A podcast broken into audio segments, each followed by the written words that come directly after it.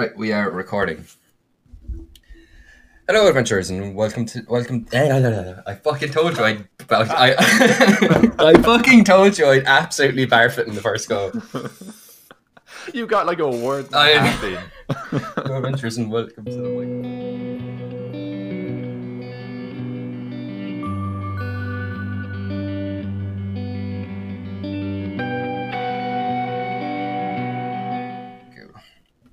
Hello, adventurers, and welcome to the Mike Flares podcast, coming to you coming to you today from a hidden position with advantage. I am Martin O'Dwyer, your host, and with me today, as always, is your other host, Conor O'Brien. How are you doing today, Conor?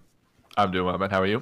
I'm doing good. We've got uh, got some fun stuff to talk about today. It's been a it's been a bit of a quiet week, so I've been looking forward to this. So uh, yeah, a lot of fun. Yeah, definitely. Uh, I'd like to congratulate you, Martin, on uh, definitely 100% nailing the intro on your first try.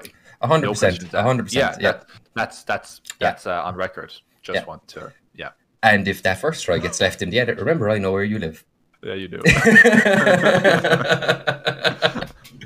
okay, cool. Um, we've got some fun stuff to talk about today. Um, la- again, last week we did sort of a more general kind of um, like world Like free building. form. Yeah, freeform kind of like world building style kind of uh, episode. So I thought it would be kind of cool if um, we did something a little more. Um, kind of link kind of linked to it i suppose almost like stories but um we've got uh i think it'd be fun to talk about a time when a player has surprised you so like a, a time when um you've set out like either like a puzzle or a combat encounter or, some kind of skill challenge for a player or um and they've like solved that in like a, some unexpected way like kind of lateral thinking is what i'm kind of getting at here Mm. Or even just got, something uh, you've never seen Yeah, I've definitely got a couple. Uh, some that I was like just taken aback by and impressed by players, and uh, and some where I'm like, oh fuck you, that's the rule, so I can't say no. But yeah, fuck you. i've had a few of Uh, those yeah yeah, uh, yeah, you, you were you were there for the one I'm thinking of. Uh, yeah, I'll, I'll, I'll start off with that because it's a very very quick story. yeah also Um, also linked to the previous week's story Yeah, actually, if you haven't seen our previous episode of the Mike Flares podcast, um, you can go back to episode three, uh, which had a story of the Battle of Narveen, which was a drow city, and the invasion of some mind flayers. Uh, very interesting. Um, Mhm. But it just sets up the background a little bit. Uh, so what happened in this time when one of our one of our regular players, you and I, he's in your game now. He's been in my game pretty much since I started playing D and D. Um, uh, is our friend Mike. We've mentioned him before on the podcast. Mhm. Uh, and Mike was playing a blue dragonborn sorcerer named Shamash in uh, in our first campaign, and we were coming up on maybe mid levels. It was like maybe eight, nine, ten, something like that. Uh, and you guys had a folding boat which you deployed in an underdark sea, as in like a, a literal saltwater sea, Mhm. but com- like entirely within the underdark. Uh, and you sailed across it to go to this one place. On the sailing back, I was like, okay, I've kind of already done some mind flayer stuff. I'm really, really interested to try this creature that's called a, a Neothelid, which is, if I'm remembering the lore correctly, it's when a, a, a mind flayer tadpole uh, is not implanted into a host and possibly gets loose somehow when they're not kept in those little pods or little those little brine pools. Um, they are if if especially this often happens if a colony collapses a mind flayer colony, Mm. uh, tadpoles will scatter and skitter, and most of them won't survive, um, because the slightly stronger ones will eat the other ones, and eventually you Yeah. get one top tier tadpole, and then those tadpoles grow into a size gargantuan creature, which is i am enormous familiar yeah, an enormous uh, serpentine worm creature with t- uh, tendrils as a tongue, and it looks like the the uh, the Demogorgon in Stranger Things, where its mouth opens with these kind of like a flower head, um, and they are terrifying um, and very very deadly. And I was like, uh, I think I, I I didn't have Volo's guide. It appears in Volo's guide, and I Mm. didn't have Volo's guide very long, so I was like, oh, I can't wait to try this. This is a cool creature. It'll be a really good boss monster or something like that. Um, and when you, I decided a good place to maybe try it out would be as you were sailing back across the the sea. And now they don't have a swim speed normally, but I said, hey, they're they come from being tadpoles, which do swim in the brine. I can I can give my a swim speed. That's no problem. Yeah. Uh, so that happened. I'm, they were sailing in the boat. The boat rocks a little bit. Something bumped it. Um, and all of a sudden, this big head comes up out of the water, uh, and it roars at you. And I'm like, roll for initiative, and you guys are like, oh shit, Yeah. look at that thing, that's insane. Um, and then uh, the first round took off, and I think someone, I don't know, threw a dagger, shot an arrow, did something, uh, did a little bit of damage, not, nothing major. Uh, but I was like, okay, mark it down, cool. Uh, next player up, Mike. What does Shamash do? Uh, he casts polymorph. Uh, okay. Um, well, okay, he does have he does have advantage on uh, saving throws versus spells, so we'll see how this goes for you. Oh, okay. Uh, he got a two and a three. Um, so Mike is I'm like, what do you- what form do you choose? Uh, he's like, he turns into a frog. Cool, a frog it is. My, this a huge, enormous creature turns into a frog, and I'm like, right, okay. Uh, I guess that's combat over then. and then because he just turned it into a frog, and then uh, I he said, "Oh, what I want to do is I want to use Mage Hand to pluck it out of the water, and then I want to stick it in the bag of holding and take it with me." And I was like, "Right, okay." And then I like you. You do that. He's, it's a frog. He's not going to be able to resist your Mage Hand very easily. He pops him in the bag of holding, and I start thinking, "Oh, oh no." because if anyone is listening last week to our, our previous episode, there was a bit where the guys discovered that the bag of holding has uh, 10 minutes of air total. Uh, and they had already used up all the air. So as soon as the frog goes in there, he immediately starts suffocating uh, and loses the one hit point he has.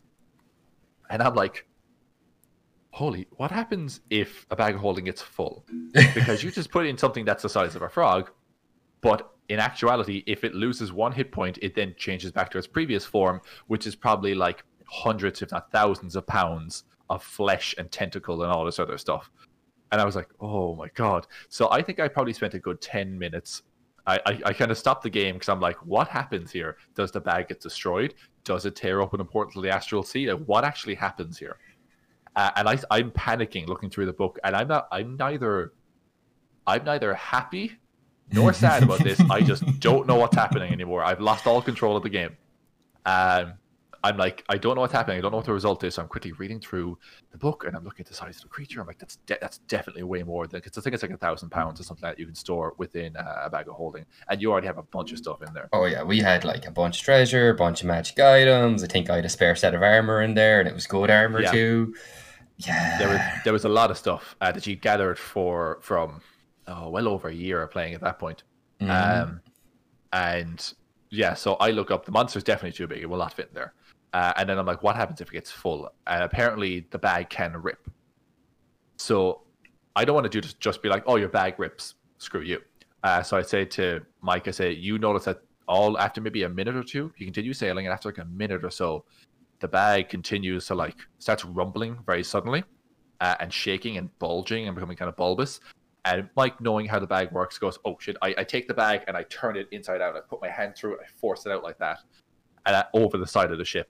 And I describe that uh, from out of this tiny of holding, this less than a foot opening, this enormous worm creature spews out and splashes back into the water, uh, as well as literally all of the vials of blood that she gathers from the red dragon and the armor and the Mm. numerous swords and spears and all this other stuff, and it splashes into the water. Then we had to go through a very quick list of what was in the bag of holding because I'm like, right, some of that stuff is sinking instantly to the bottom of an underdark sea, and you are not getting it back unless you want to go swimming here, which I don't recommend. Uh, so, like some of the swords, the armor, uh, I think there was a jacket or two. I'm like, they probably float. There was some vials of blood, and I'm like, well, the cork in them would float, so I'll say they'll float. And there was a few things like that, but there was a lot of uh, items in there that was just instantly Mhm. lost to the to the abyss, to the endless uh, deep abyss. Also known as uh, most of my shit. A lot of your shit, yeah. uh, that that Shamash had been carrying for you. Um, and then, yeah, and then I was like, "Oh, okay, excellent, fight back on." So we go back into the initiative order. Uh, we do a couple of bits. I'm like, you can probably just keep your same initiatives. Someone uh, goes again, something happens, blah blah blah. We come back around to the next turn. Mike says I cast polymorph again, and I'm like, right, okay, well he still has advantage, so I'm just gonna. Oh, and he rolled like he literally rolled like a two and a five or something really terrible again, and and did not withstand the polymorph. So at that point, Mike turned him back into a frog for the second time, uh, and then also, and then he was just like, right, we'll just sail away and leave the frog. And I'm like, cool. And everyone at the table was looking at me and looking at Mike and going, Mike, you've really annoyed him. I'm like, I'm fine. I'm, I'm, I'm fucking fine. I don't care. Whatever. Stupid game.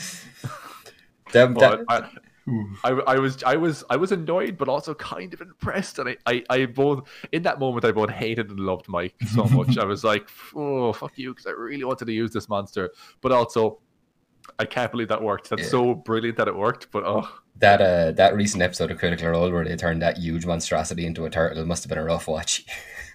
that was the oh the dragon turtle uh, Yeah. I think it was was it was it a dragon It was turtle? a drag. It was the dragon turtle on the way to that volcanic island. No, no. This is when they're in the in the they're in like a, an ice realm. The map pulls this huge monstrosity out, and Jess and I think it like instantly like stuns like two or three like half the party, and then Jester polymorphs it. Then it gets turned back into the monster again. Then Jester polymorphs it again, and then they just Yeah. like turn it. They turn it into a turtle, and they put it on its back, and then they just push it out across a frozen lake. Oh yes, you're right. Sorry, yeah, and they and they turned it on its back like a hockey puck Yeah. and sent it off across the ice. Oh. that must have been a rough watch for you after that. yeah, uh, that and the Dragon Turtle one not long before. They both hit kind of close to home. Yeah. right? oh, Uh, that's like, actually immediately what I thought. Of. Some, some serious abuse. Like you could do. Like, imagine if you had like wyvern riders chasing you, and you're just like, oh, see that wyvern? Well, now it's a rabbit.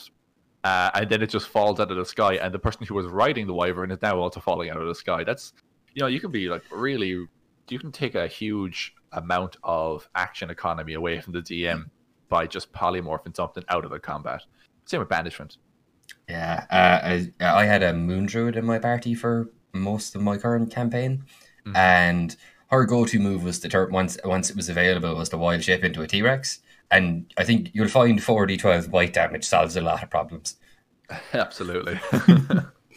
Cool. So uh, an example I had for this myself, um, uh, I had I had I had one that you that uh, you were actually there for, which um, was just a spell I'd never seen used before. Uh, I was running a, a one shot based on the first Dark Souls game, um, and you guys were approaching. I had Oh, I I had this like yeah. big like we- I had this big webs layer. Um, for a boss battle coming. For anyone who's fans of the Dark Souls series, it was um Quaggoth. Uh, I think it's Quaggoth. Yeah, uh, it's the spider witch lady. Um, her it was her layer around by Ash Lake that I uh, repurposed for D and D. And on the way in, um, one of the characters, um, the player's name was Shane. I can't remember what his character was, but he was like, "Oh, are there?" Are, Druid of some kind. Of yeah, he was a druid, and he goes. Yeah, he said he asked me, uh, "Oh, are there any like are there any insects around?" Uh, and I was like, "Uh, there's. I guess yeah, there would be. Yeah, there's like a couple of spiders around. I know spiders are arachnids before anyone starts jumping all over the comments." Um, I was like, "There's a few." Actually, spiders do arachnids. Uh, so there was, I said there was a few spiders and like one or two like cockroaches or or like woodlouse or something like that, and he was like, "Oh, great! I cast giant insect," and I was like, "What does that do?" he I'd like, never, I'd never heard of this spell. Yeah. And we've been playing D and D four or five years at this point. "Yeah, never ever." I, it's probably to do with the fact that we didn't really have any druids in in our game. True, yeah. Um, but yeah, he, ju- he just basically turned like I think it was four bugs into like giant versions of themselves, and essentially just brought back up immediately before the boss fight. And I was just like, I have never, I didn't even know that existed. what the fuck?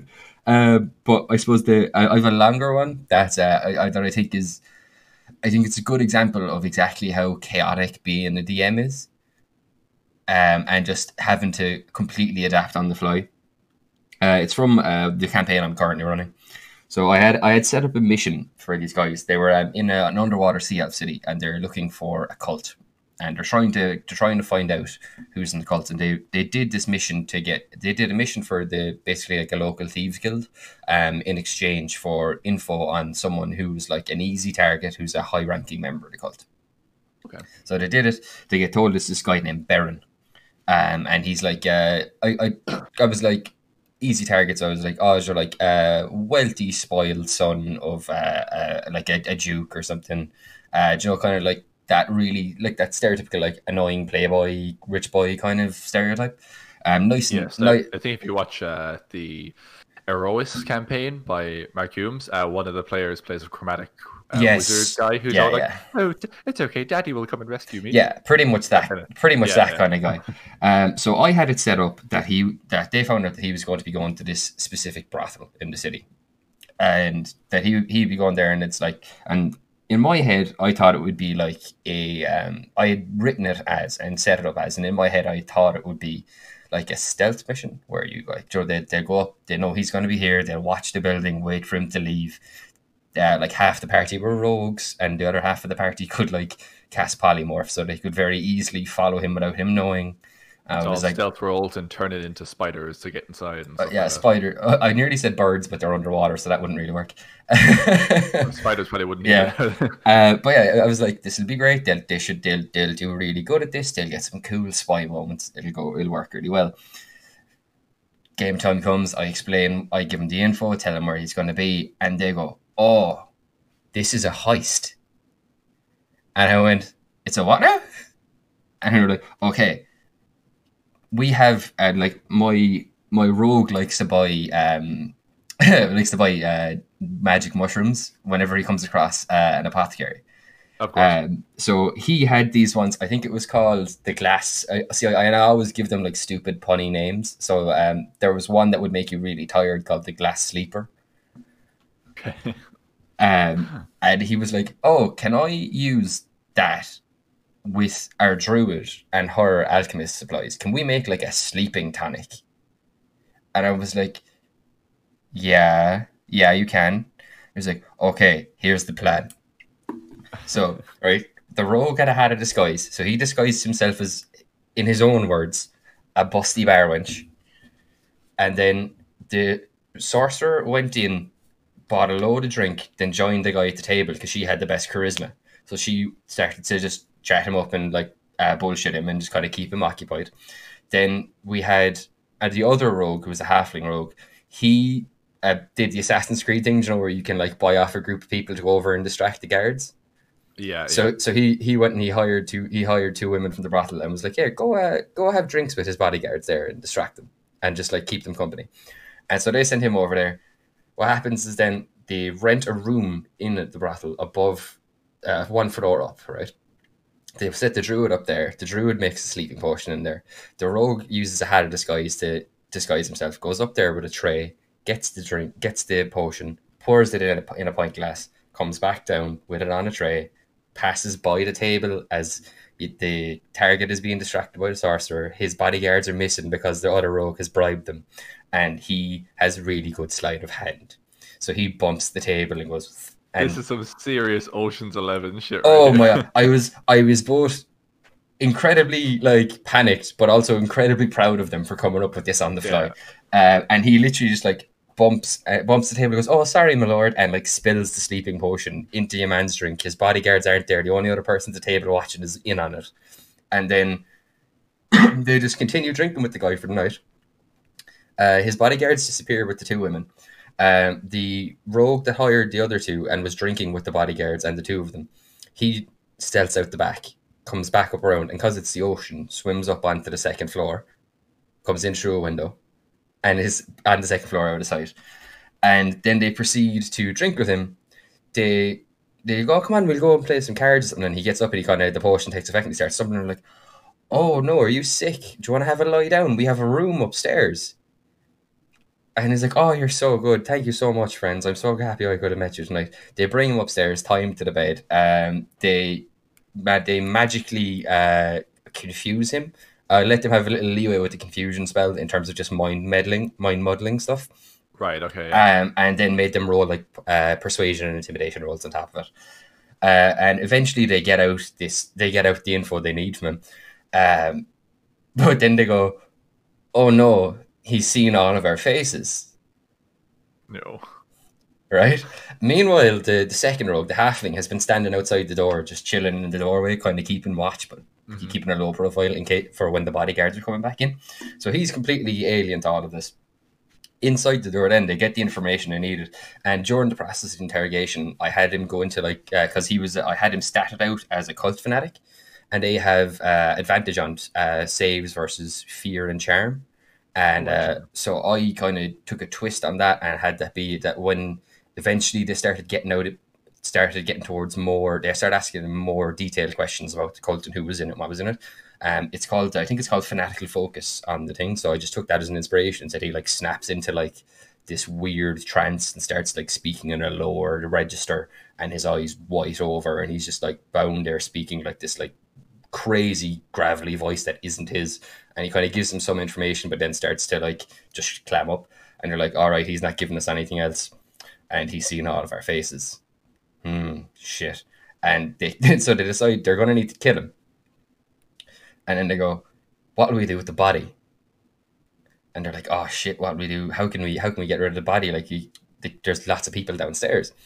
The druid goes don't worry lads. I've got this and turns into a great white shark and eats him and eats the fucking body. Oh god! Right, and the entire time the other halfling is outside, and I was like, "Roll a." He, what this happened, and I said, "Roll a perception check," and he, I was, uh, he, he think you rolled like an eighteen or something. You rolled pretty high, and I was like, "You, uh, you hear, you hear like these crunching noises coming from behind the door, and then you look down at your feet, and you see this like these like rivulets of red begin to streak out from underneath the doorframe because it's all underwater and fucking like the blood diffuses in the water.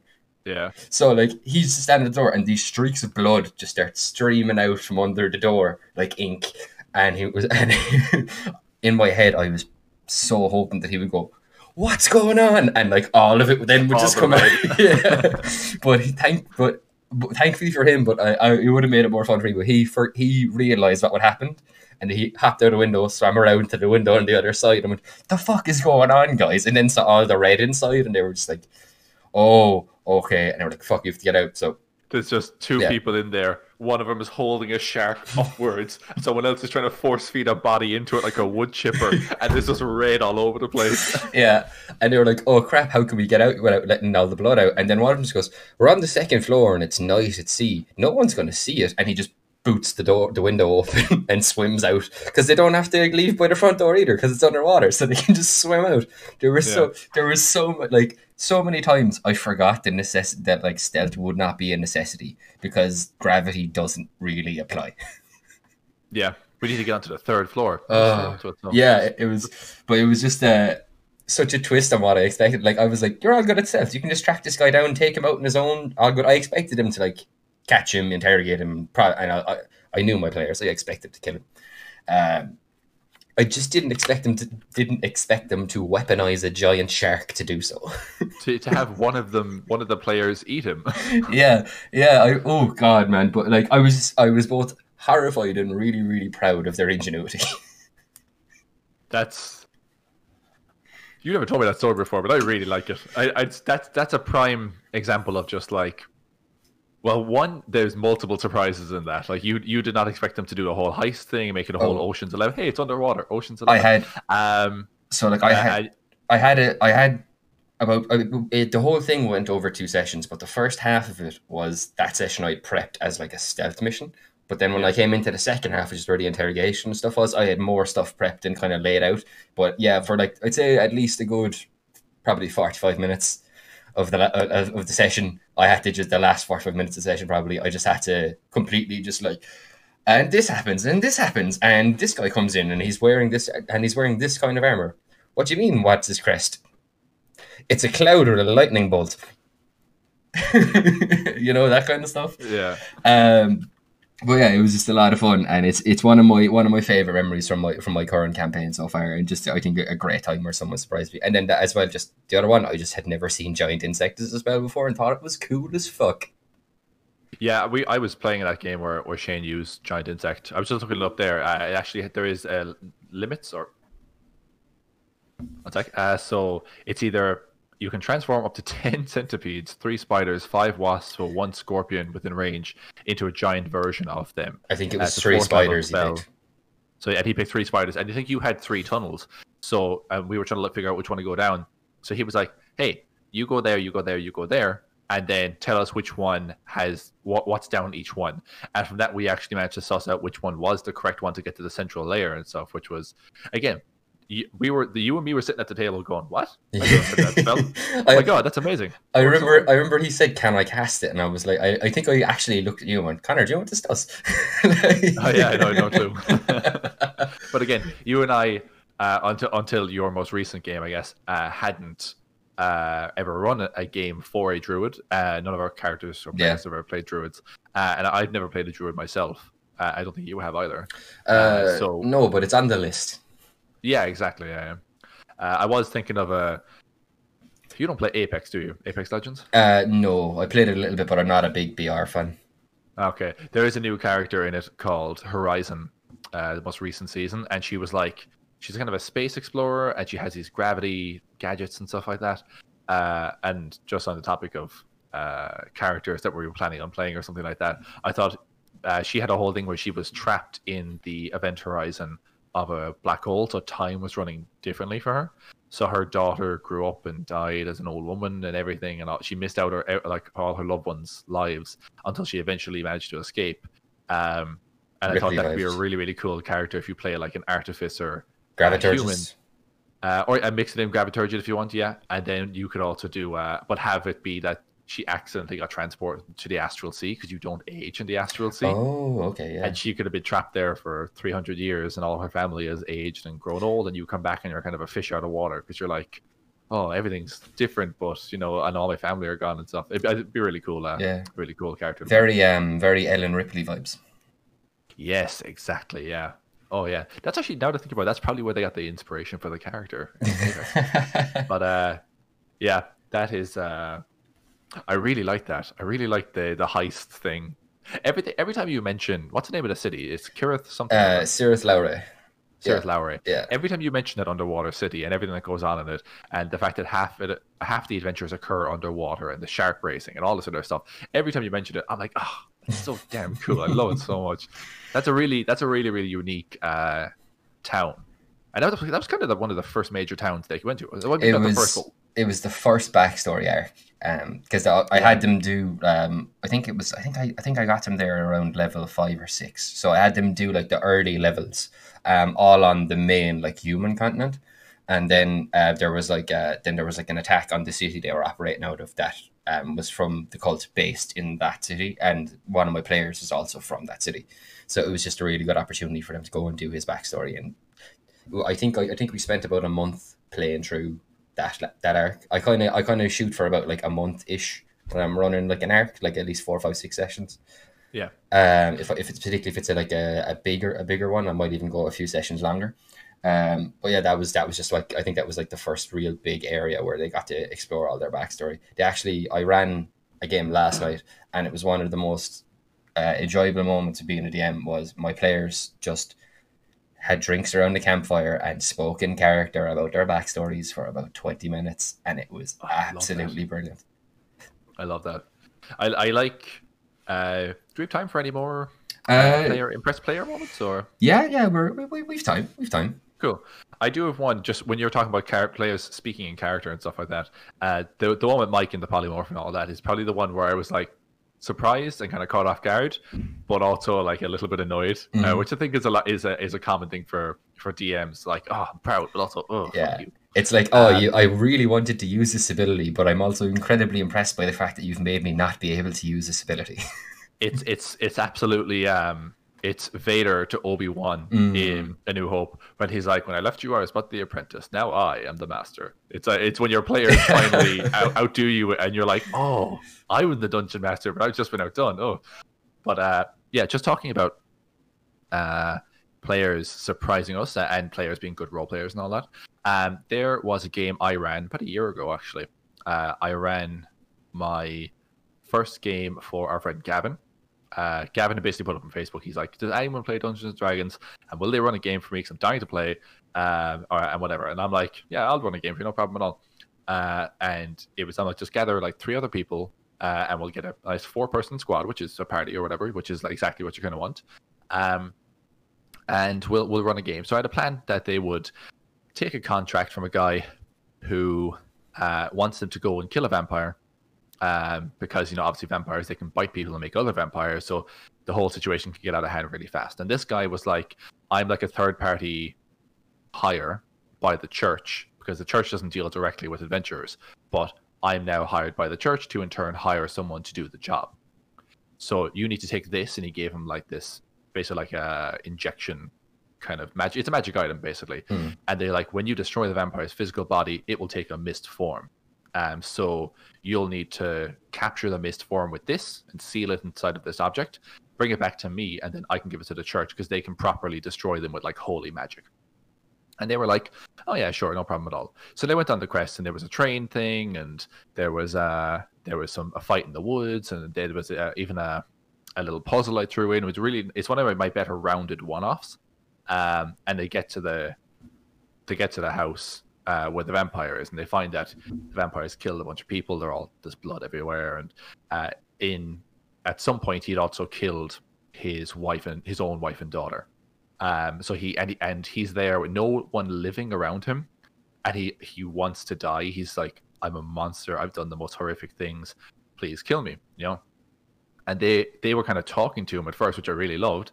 Um, and uh they basically it- they basically he because they were in a fight previously and they hadn't fully healed up and i wrote this in my notes I'm like, if they have not fully healed up each one of them will still be bleeding from the previous fight. Oh. in which case he steps forward and he he basically he steps forward to be like okay i like i'll accept my fate. Please you know kill me paladin. Um and as soon as he steps forward his eyes dilate and he starts breathing really heavy. And i i turn to and i mentioned i think i mentioned this player before uh, i turn to courtney and i say courtney thea looks down and sees that there is blood dripping down her baby finger and onto the floor next to you. And he looks at you. Roll for initiative. So that all kicked off right? Uh, and it was a great fight, and they managed to catch him, and they caught the they caught the mist once he turned into mist form. They actually battered him. They, they sent the, the armored cleric and the armored paladin pushed him into a corner, and then summoned two spiritual weapons, that were just like whack, whack, whack, And I was just absolutely clobbered him. Um, uh, Thea, who was a high elf necromancer, caught the mist inside of uh, inside of the, the, the containment thing uh, and they brought it they brought it back. So they i was kind of expecting to be like okay so once they capture the mist or if they succeed you know um, i'll just kind of fast track it at that point. The, the quest is basically done. I'll fast track it at that point and i'll just basically describe them fast traveling back to town and dropping off the thing and getting paid and all this other stuff and i was going to just run through that and it was actually kind of close to when we would finish anyway the session went on for about 30 or 40 more minutes um, because they were so into it after the fight and so heavy in the role play. And I want, I want, I should preface it by saying, Gavin had never played before. He was somewhat familiar with Critical Role and stuff like that, but he'd never played before. Uh, uh, his girlfriend had also never played before and was less familiar with Critical Role, I think, than, than he was. Mhm. There was another guy there. Uh, there was Courtney. Courtney is an actress, but had never played D and D before and uh, Courtney's boyfriend was a had done pantos and acting and stuff like that as well. But again, he'd only played a little bit of D and D. Mm. So really, most people here were newbies, and they took to act to like the role play aspect like fish to water. It was amazing. I was so blown away. I came back from this session absolutely buzzing, and they got so into the role play that when we when they got back to town, uh, they went into uh, into the tavern. They found the guy uh, who you will know. I think I told you this before. The guy is uh, one of the big bads. of Yes, yes, yes, yes, yes, yes, uh, yes. who is who is Strauss. And Strauss was disguised as a human, but he is actually a, a high elf or fire elf, as I call them in my world. And they kind of went to him and goes, "Oh, they, what they said was right. We want to suss this guy out because we're not 100 percent trustworthy of him." And I'm like, "Yeah, sure, no problem at all." They start rolling some insights. They ask, "Can they speak to him in a more quiet section of the bar?" Uh, three of them go that way. One of them is like, "I'm going to go and find his room." And I'm like, "Okay, you do that. Make a make it like a I don't know, an, an investigation check to see if you can identify which room is his. She rolled dirt low. Mhm. And I'm like, you find a room. uh, and I'm cutting back and forth. And the guys at the table are like, so, you know, you said you were hired by the church and they're going to dispose of this properly, destroy this vampire, right? He's like, absolutely. That's exactly what they're going to do. And they're just not really feeling this guy. And they're rolling insight checks. And I'm, and I think a couple of them did quite well. I'm like, yeah, you get the feeling that maybe there's an alternate motive here or something like that. You know, that he's kind of telling you what you want to hear. Um, and he looks at the paladin. Now, the paladin's a tiefling. Uh, and tieflings would, in I think a lot of D and D worlds, are kind of treated quite poorly because of their infernal heritage. Um, and he looks at him, and I, I'm now on my I'm on my heels because I'm thinking, oh man, I I need to get this guy out of here uh, and not get killed by these guys because he's technically part of my other canon. Um, I need to get this guy out of here. I need to find a way that I can do it, and that he can get the thing he needs from them as well. Because currently, Thea, the elf, the fire elf necromancer, is still holding it. So, uh, he turns to the paladin and he says, "Haven't you always hated how humans treat you? How they always, you know, they're they're superior, and and, and I'm sure you've lived a hard life because of what they do to people any different from them, you know."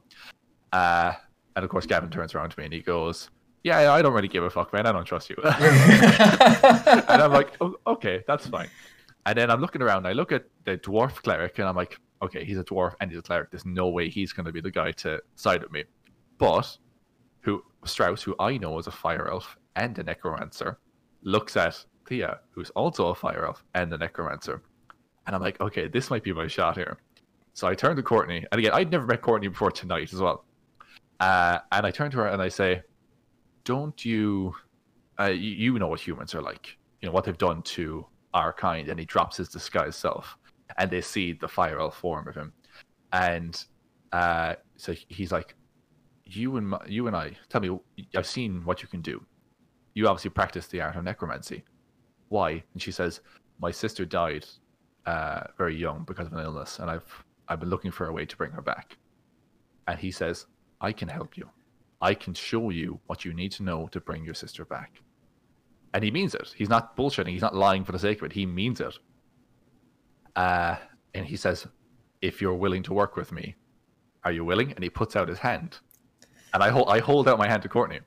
And then she thinks for a second and goes, I'm willing. And she takes my hand. And I say, Dimension door Ah, and the two of them disappear out with the vial with the the mist uh, it, trapped inside of it, and the other two were left at the table going, "What the fuck just happened?" and I was so impressed. Like the whole game, I was so impressed with all of their role playing. But in that moment, Courtney fell into the role. And she was not being Courtney, being a character. She was thinking, I am Thea and I want my sister back. And I'm going to join up with this guy because he's a fire elf and a necromancer and he might have the knowledge I need. And she's thinking about her character in that moment. She's not playing a game in a team of four people. She is playing the character and I loved it. It was one of the best twists I've ever done. It, it- definitely ever in a one shot. Uh, it was just phenomenal. I was so I was so impressed by everyone. I came back to my apartment that night and my I was buzzing. My hands were shaking. I, I had so much fun at that bloody session.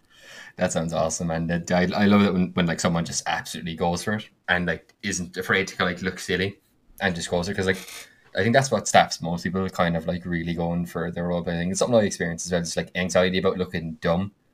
Hmm. Um, and I think that like that already that anxiety is going to like stifle whatever creativity that you had planned. Like, because if you're if you're like, oh, I have something cool planned, and then it comes time to say it, and if you haven't like it written down in front of you or something, or you're just trying to make something up on the fly, and you're already getting anxious, your brain just starts shutting off options. So like you, where you might have been able to deliver the like Aragorn at the Black Gate speech in your best form, but as soon as you start thinking, Yeah. "Oh, you look dumb," you're going to start looking like fucking. Uh, I was like Ben Stiller in Tropic Thunder. like, oh, oh, yeah, it's like that. I, I, that's gonna be a crutch for a lot of people, Mm. or not a crutch so much, but uh, a hindrance. If if everyone at the table doesn't have the same level of buy-in, then and, and I don't think it's anyone's fault really. You know, people are comfortable where they're comfortable. Um, but I think if some people at the table are kind of just here to play a, a game and roll some dice and Mm. whatever, but some people are there to really play a character. Those people that really want to play a character might feel a little hindered sometimes just because they don't want to. They might feel like I'm not in the right audience. I'm not the right people I get you. to uh, to be in this kind of, you know, I will smote this beast kind of Yeah. thing. You know. Yeah, I think like as long as I think you can have people who have who are, are different levels of buy-in, not necessarily buy-in, but like different levels of investment in the role play. Um, as long as everyone at the table, uh, like supports the person who is.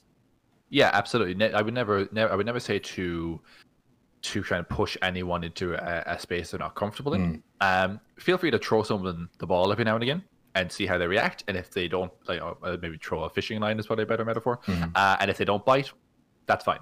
You you kind of you've you've you know, you've gone kind of like here's an option. And if they just go, if they don't want to do a, voice or even speak as their character, they just go, oh uh, yeah, my character accepts that's Okay. perfectly fine as well. As long as they're having fun and enjoying the game, they can be they can speak in the third person, like, "Oh, my character Aratok will um he, he'll run up to this guy here and he'll say uh, that he doesn't like this idea, you know, and then uh but you don't have to be like, "I'm Aratok. I I think that you're what you're doing is wrong, and I'm going to stop you." You know, Yeah. you, you don't have to be the whole the whole thing. As long as that person is comfortable where they are, that's that's very important. Yeah, absolutely. I think like just yeah, the most important thing is just go for it. Go for it, and if someone is kind of taking a moment to go for it, as long as it's not being excessive, um, I would say just like like be encouraging, be supportive.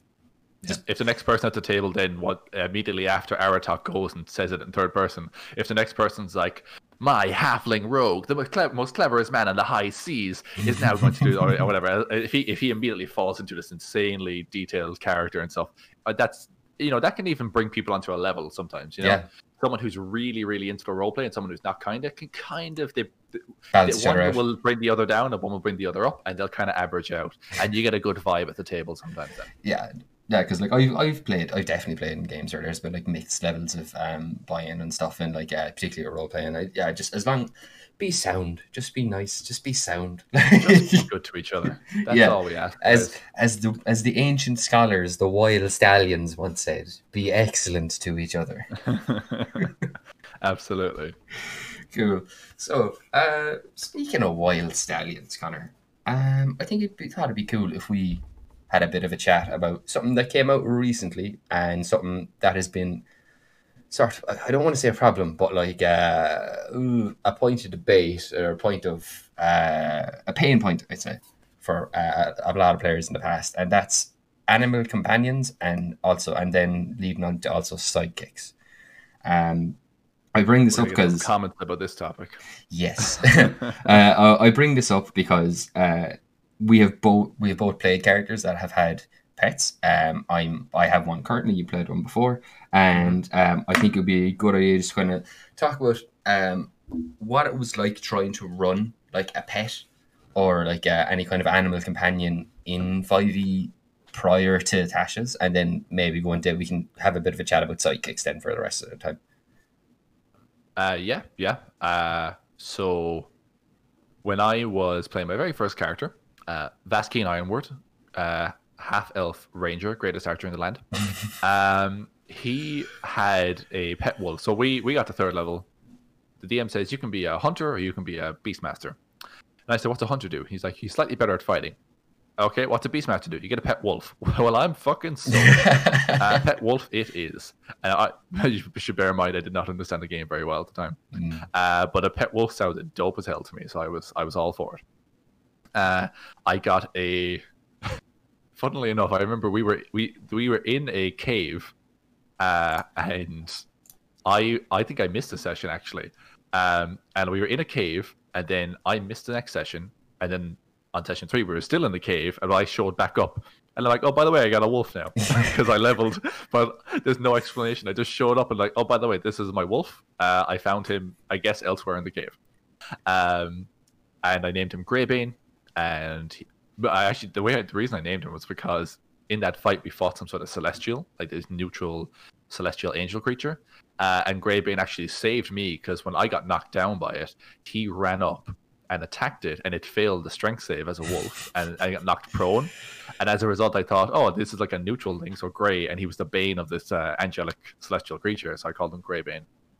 Um, so I had him for quite a while. Mhm. Um, I don't think I'm out of line with saying that Beastmaster, as it appears in the player handbook, uh, the normal print of it, um, is not the best subclass. Uh, we'll just leave it at that. That's we can fair. we can rant about this for another hour in a different episode. We could do an entire hour long episode just about Ranger and Beastmaster. and if that's something you guys want to see, leave a comment below and we'll be happy to take take the heat for that particular topic for a week.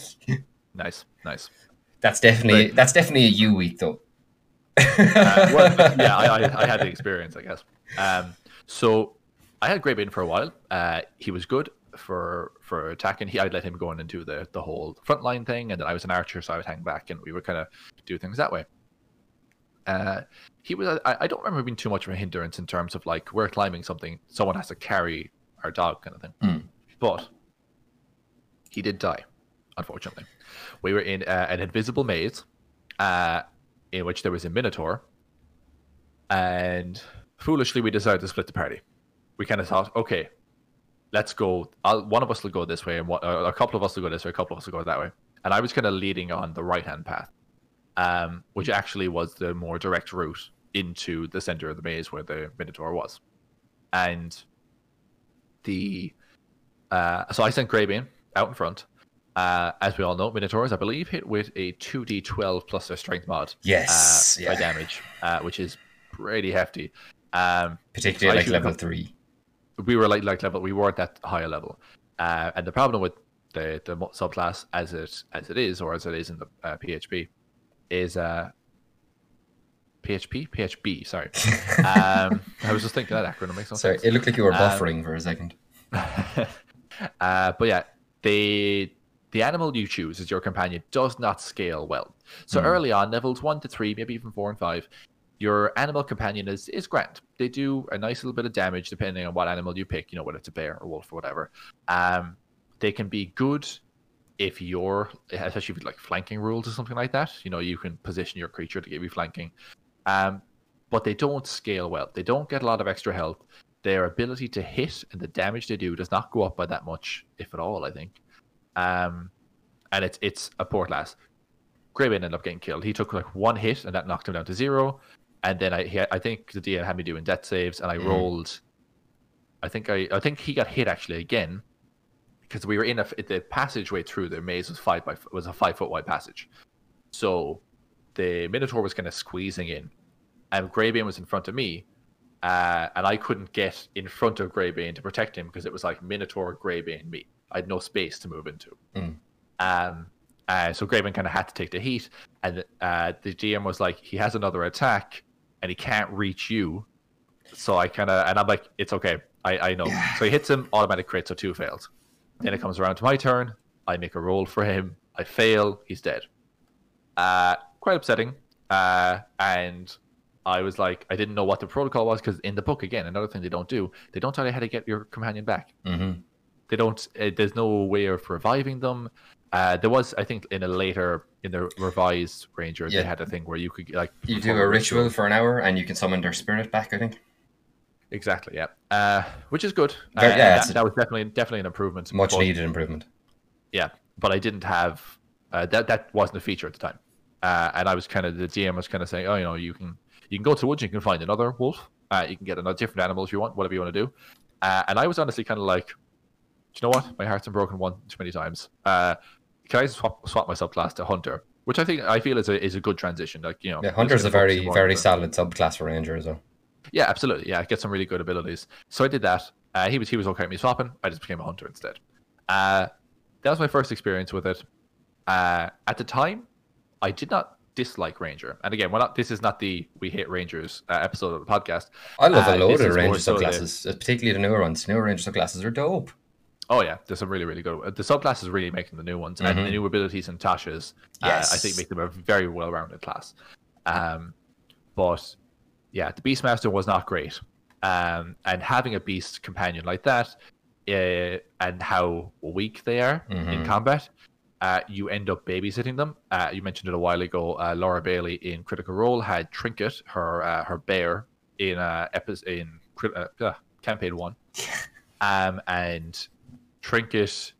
I mean, after a certain time, because he's a bear, Mhm. and you know he can't always climb certain things or do or fly or do certain things that the rest of the party can do uh, and the fact that he was by the time they were like level after level 10 definitely after level 15 Yeah. he was so incredibly squishy i don't think she was bringing him on all of their quests she was sometimes leaving behind because he's more of a hindrance you have to Yeah. protect in a fight because he can get killed very very easily um It's something I've been dealing with for like the last, I don't know, how- like uh, four or five sessions with, um because I have Frost now, my uh, my dog. yes And like literally every time there's a combat encounter now, I thankfully because it's a Valinor hound, I can just like mentally tell it if something bad happens, go hide, and then I will tell you when to come back to me. And it just goes off and hides. Or like, geez, I remember like we had to we had to we were going down like a tunnel shaft, and then we had to jump down. So we brought the dog down on a broom flying with our halfling and another halfling. and then I just leapt down and like sunk to my waist in literal excrement. Yeah. And then I had to take the dog off the broom and hold it over my head to bring it to the like island of clean stone that was off to the side. I remember being like, Uh, well, I wouldn't say it was clean stone, but yeah, sure. comparatively. Yeah. and set him down. comparatively, comparatively, Yeah. everything is cleaner than this cavern. Yeah. And fucking had to set and then set it down. I remember just being like, okay, the dog is fine. And then I turned around and a literal shit demon rose in front of me. I was just like, Yeah. Uh, he again same same flaw with with the thing is that uh, again this was before the, the sidekick rules. Well, I think Mhm. the UA had come out, but we hadn't Yeah. actually gotten the I think we'd spoken about putting it into the game, but we were kind of waiting to see how it shook out.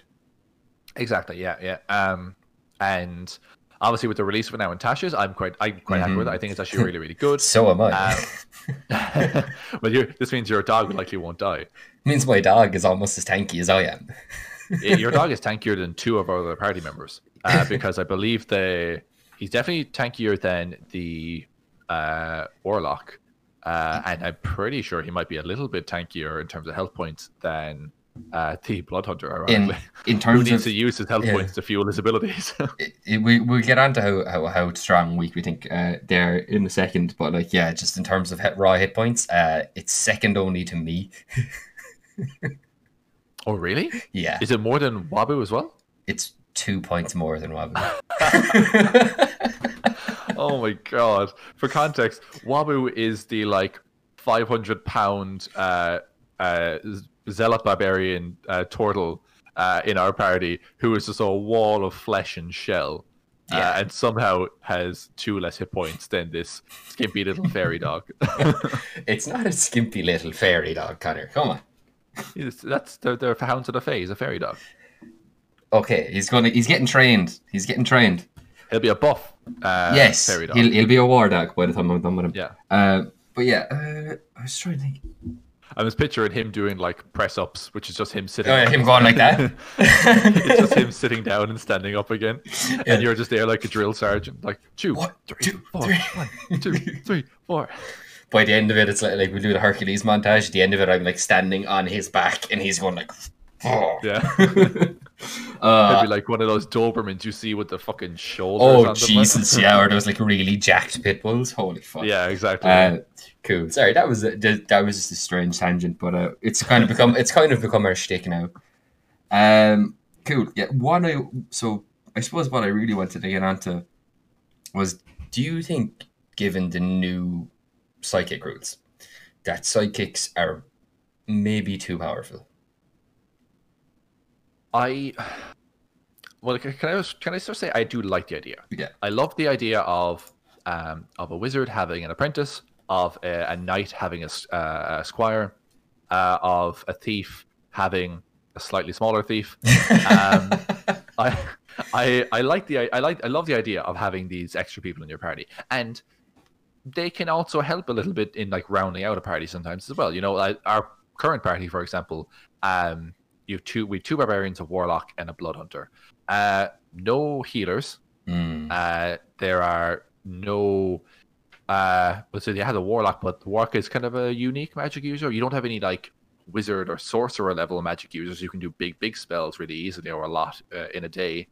Um, so yeah, like if the I think the sidekick rules can be good for rounding out a party. You know, if uh, if because I, I like to not have my players know what each of them are going to play before a game starts because I like the surprise of Mm. meeting those characters for the first time at the table. Uh, but that uh, inevitably leads to like we have two barbarians and no healers, um, and then we end up kind of having these gaps in the dynamic of the party.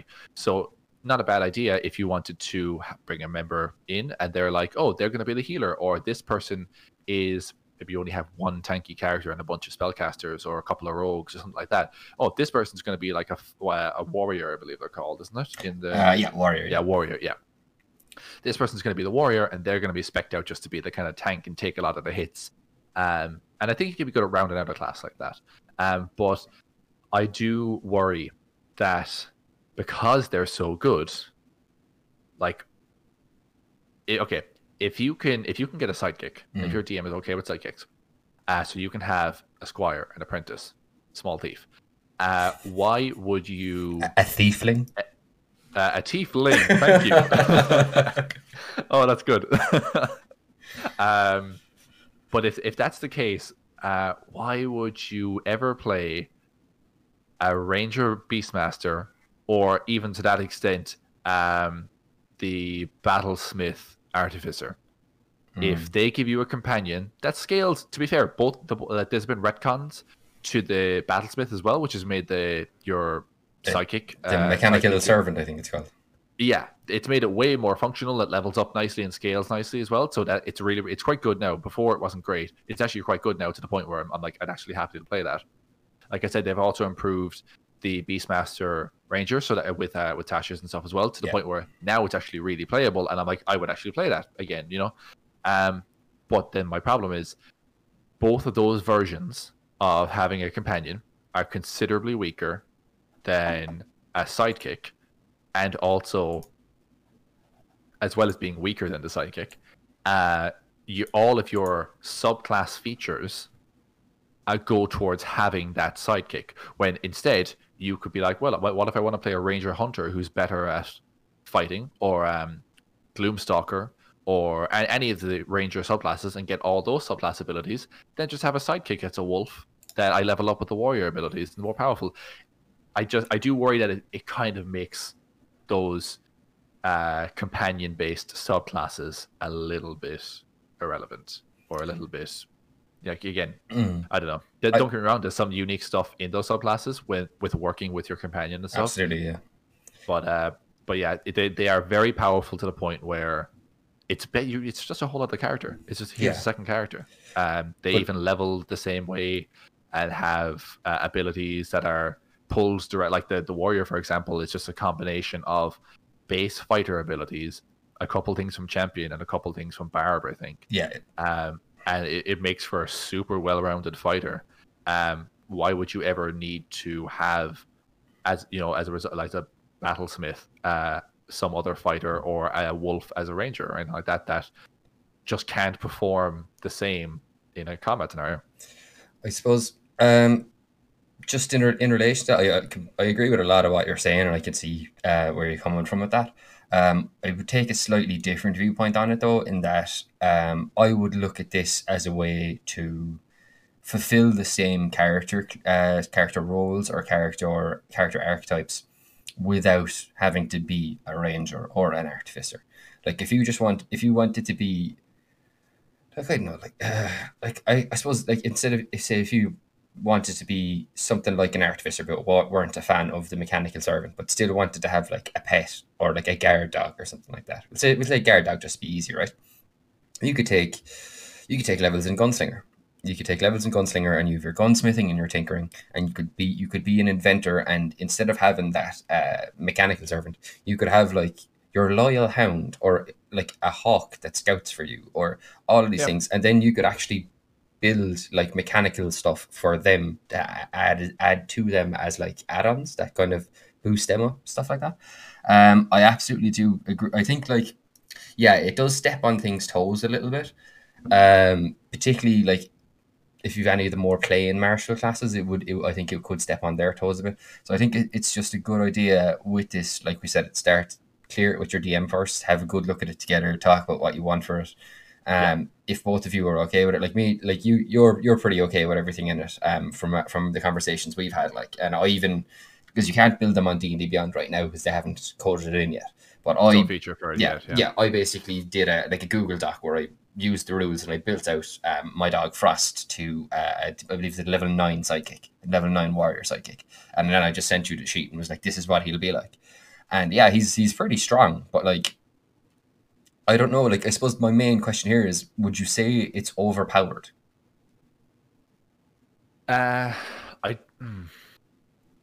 Yeah, honestly, it's kind of hard to say. Um, I, if I was designing this, because they're meant to be a sidekick Mm. and not a whole other character, I if I was designing this, I think trying to think retroactively, you know, looking back, if I was in the position, um, I may have possibly looked at it from the position of, well, whatever level you are, your sidekick is always half of that which Mm. isn't I, I think it, it fits the role of them definitely being the second like they're your apprentice there's your they're your squire whatever um that I would only worry about is for survivability of bringing. exactly what i was going to say yeah exactly because uh, if you have uh, three or four 10th level characters in a party and they're fighting something that is scaled for a 10th level uh, Mhm. party like a dragon or whatever the big creature they fight might one shot a fifth level character yeah, I think I think that making of, it that, that's the problem I think making it a half level thing um would basically turn sidekicks back into pets again, and that would be the issue. yeah Uh, I think like I think they're I think they're strong, but they need to be strong by necessity to have them actually worth something in the game. Like otherwise, they're just an aesthetic pet. Um, like I like you can see in Critical Role the entire time. Uh, is it Sprinkle, Laura Bailey's ferret that lives inside her Yeah. the, the immortal ferret that lives inside the armor and only appears to be fed sweets? they they like they only feed it sugar and then like whenever they go through a situation where Laura or anyone else is like swimming underwater Yeah. for an extended period of time Or she'll get hit with like a, ton of fire fireball. yeah. yeah and then they just they only remember after the fight or after the encounter oh sprinkle was with you laura this whole time right and she's like yeah but he's fine Yeah. but like he probably should have taken 60 or 86 fire damage there but sure So like I think there's like if you don't do the sidekicks thing, I think there's only really two ways you can go down the route with that, and it's either you have a completely superficial pet who can't take any actions in combat and is only and isn't effect is ba- is basically just an accessory, like a piece of clothing. Um, and 'cause they can't really impact the game at all, and it's more just for character and flavor stuff where you can kind of you can you can do stuff like just you know, like the, just like the sprinkle stuff, where you know, it just appears to be cute and kind of have cute character moments with it and stuff like that. Or you can go the other way and actually have uh, like a pet character that is involved in combat and just accept the reality that at a certain point you're gonna have to just conti- you're gonna have to do like as a rotating like death zoo of pets that's just gonna come through like every second encounter. Your pet's gonna, gonna, die. it's gonna happen like yeah yeah, uh, Uh, I, I do I like your take on it there, uh, where you're like because I'm obviously looking at it from the perspective of uh, the sidekicks make these two classes irrelevant. But I, I think as well, like, you're- you could combine both more- too. Like you could do Uh, a yeah. Beastmaster Ranger and then start leveling your Beastmaster companion as a sidekick. Yeah, I wouldn't see a problem with that uh, to bring it up on par uh, Yeah, with with everything. like, I think that'd even be stronger than the base sidekick, though, wouldn't it? So, like, same thing. Say, like, Lug was a, instead of being a barbarian, was a Beastmaster, and I had and, and I had Frost, and Frost had the Beastmaster benefits, and then Tasha's comes out, and then we level Frost to nine and Warrior and Sidekick. He would have all. He would have the. He would have the nine Warrior levels, and then he would Oh. have all the benefits from the Beastmaster class as well. If if you stack them for definite, yeah. Oh yeah. yeah. Um, I I was I was saying. I'd have to look over Beast- that would be rules again, but- hideously broken. I think just after, Yeah. I like I'm not familiar with Beastmaster rules, but I just think if it was just stacking even more benefits and more to hit, I think because I think doesn't Ranger, um, if you go Beastmaster, like you, if two if you hit the same target or something, it does more damage, or because you it, it, no, it, it can features that it can like proc your uh, um, I think it can proc your Hunter's Mark or something, can't it? Your Beast companion. Uh, I, I honestly I, I- should, I, I should have read over it. I didn't before the podcast. I didn't either Uh, because I've but, uh, literally not looked at Ranger in years. Oh, same, same. aside Um, from the subclasses but like yeah uh, but I, I, I would say that's probably that'd probably be virgin towards too powerful i think where they're at right now they are definitely effective but it's maybe something we can revisit um in a in a while once once like we have frost in the game as Once- a warrior sidekick and we can play we, it. yeah like just looking at his stats i think he'll be strong but i, I like I, I i'm fairly certain he'll be strong but again like he doesn't have barbarian resistance so he can still take like it's not like he can just shrug off a True. load of damage he has a lot of hit points but they, he doesn't have anything special about it. he's just like yeah he yeah. just kind of I, I do like the idea. you um, I do like the idea that uh, rather than, like I was saying, uh, ma- rather than making those two companion-based subclasses irrelevant, Mm. Instead of closing off those opportunities, opening the opportunities of like, well, I want to, I don't want to play artificer, I don't want to play a ranger, I want to play a rogue, but I want to have a pet bird, like in a, a, a hawk or something.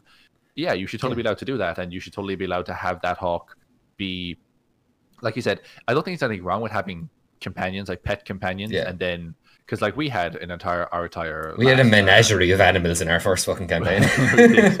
but like uh, just just for example, um, Binky the dire squirrel. Yeah.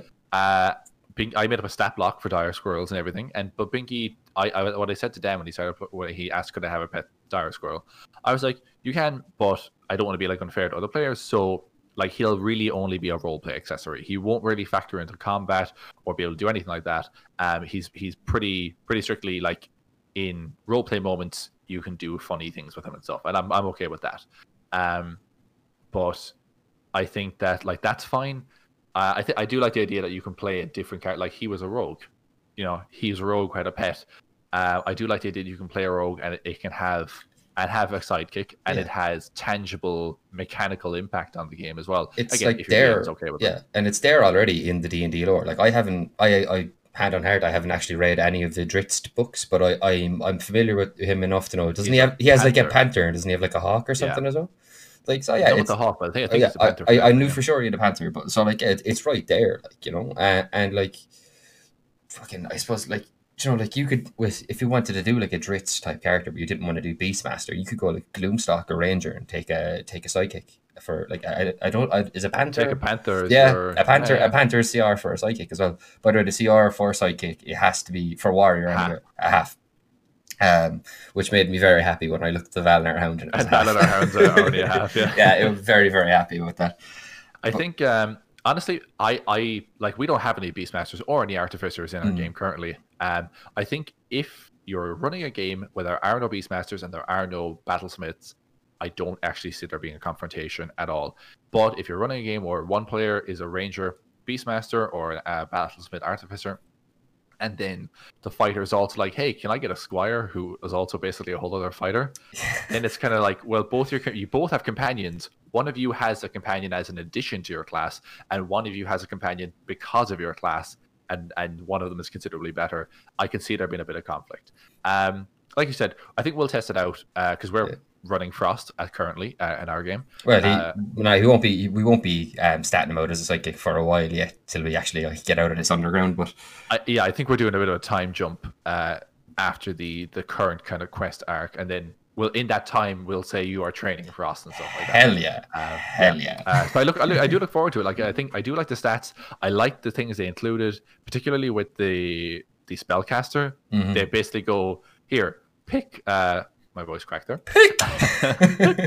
uh, pick a pick a, a spellcasting modifier, and then that determines the spell list you can pick from. Uh, and they can be like a healer. Or what was it? They could be a healer, uh, a, a chosen or a prodigy. Isn't it basically like cleric, wizard, and um? Oh no, cleric, uh, cleric, sorcerer, and wizard, or something like that.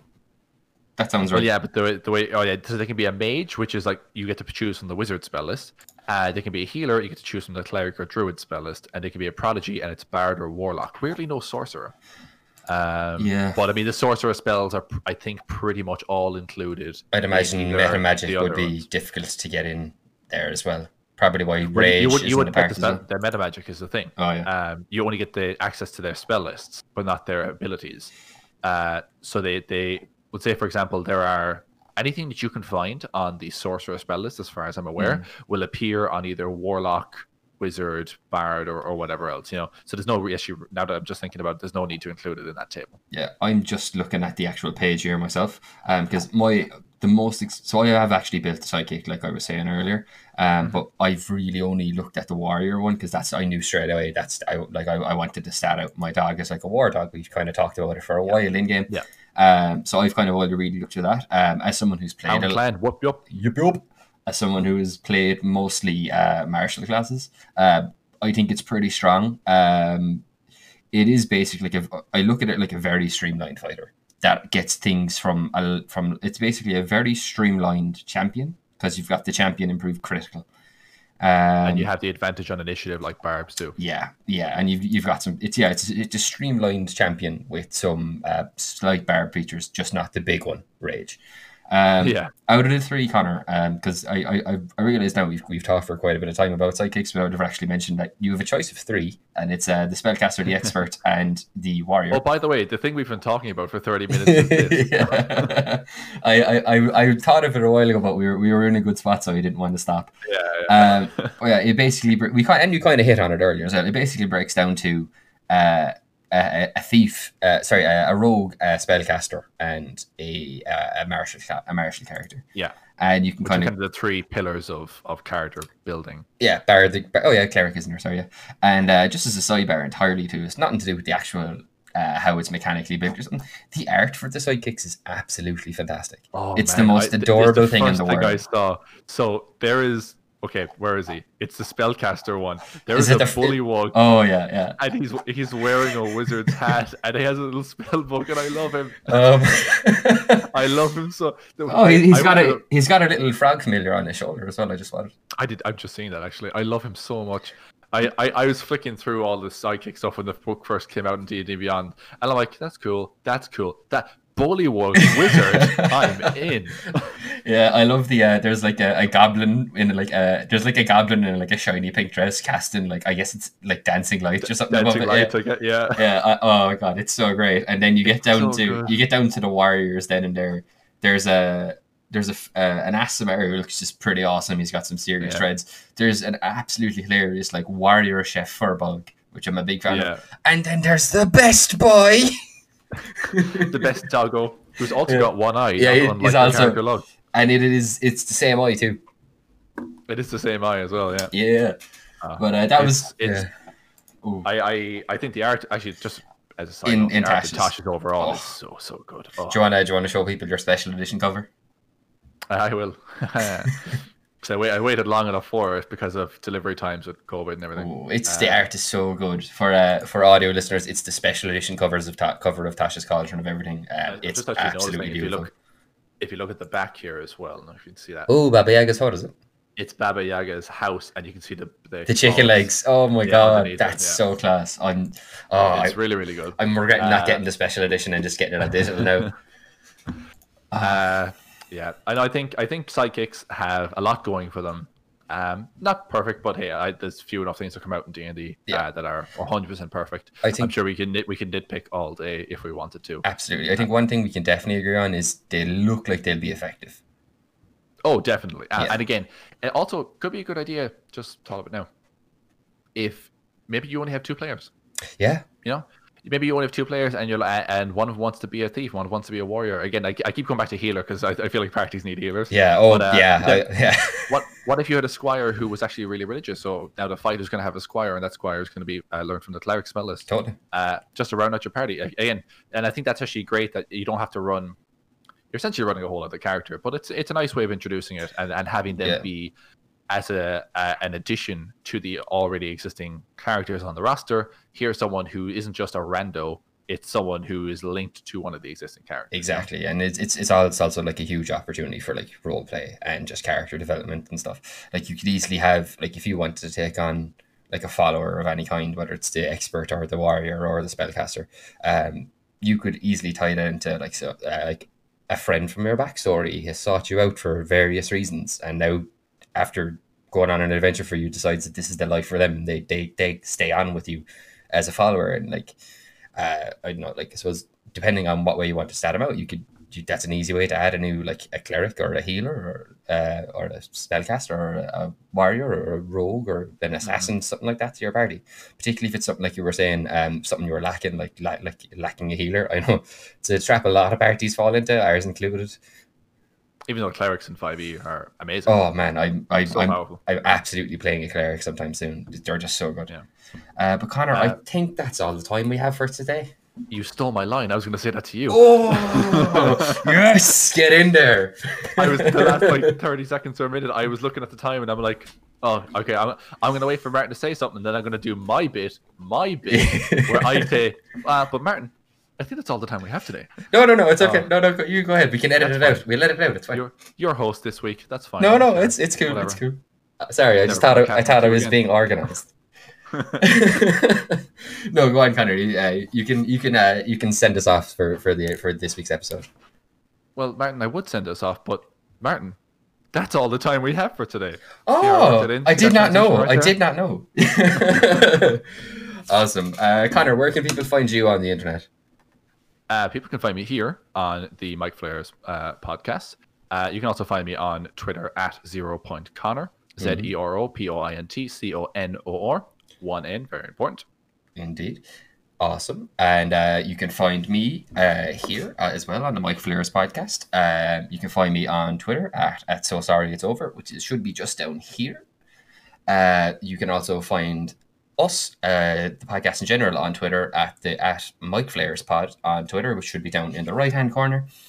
And uh, I also stream on Twitch, uh, twitch.tv slash Murrt, M U R R T. Uh, recently, I've been doing a, uh world redesign. So if that's something you guys want to have a look at, uh, it should be up on my Twitch by the time it goes out. I'm sure I'm still working on it by the time this goes live.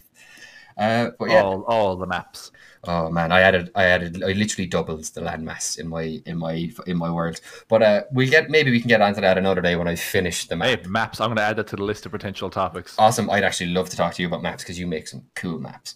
But Thank you very much. ladies and gentlemen, that's going to be it for today. Thank you very, very much for listening to the Mind Flayer podcast, and we will see you all again same time next week. Bye bye. Bye, guys. See you again.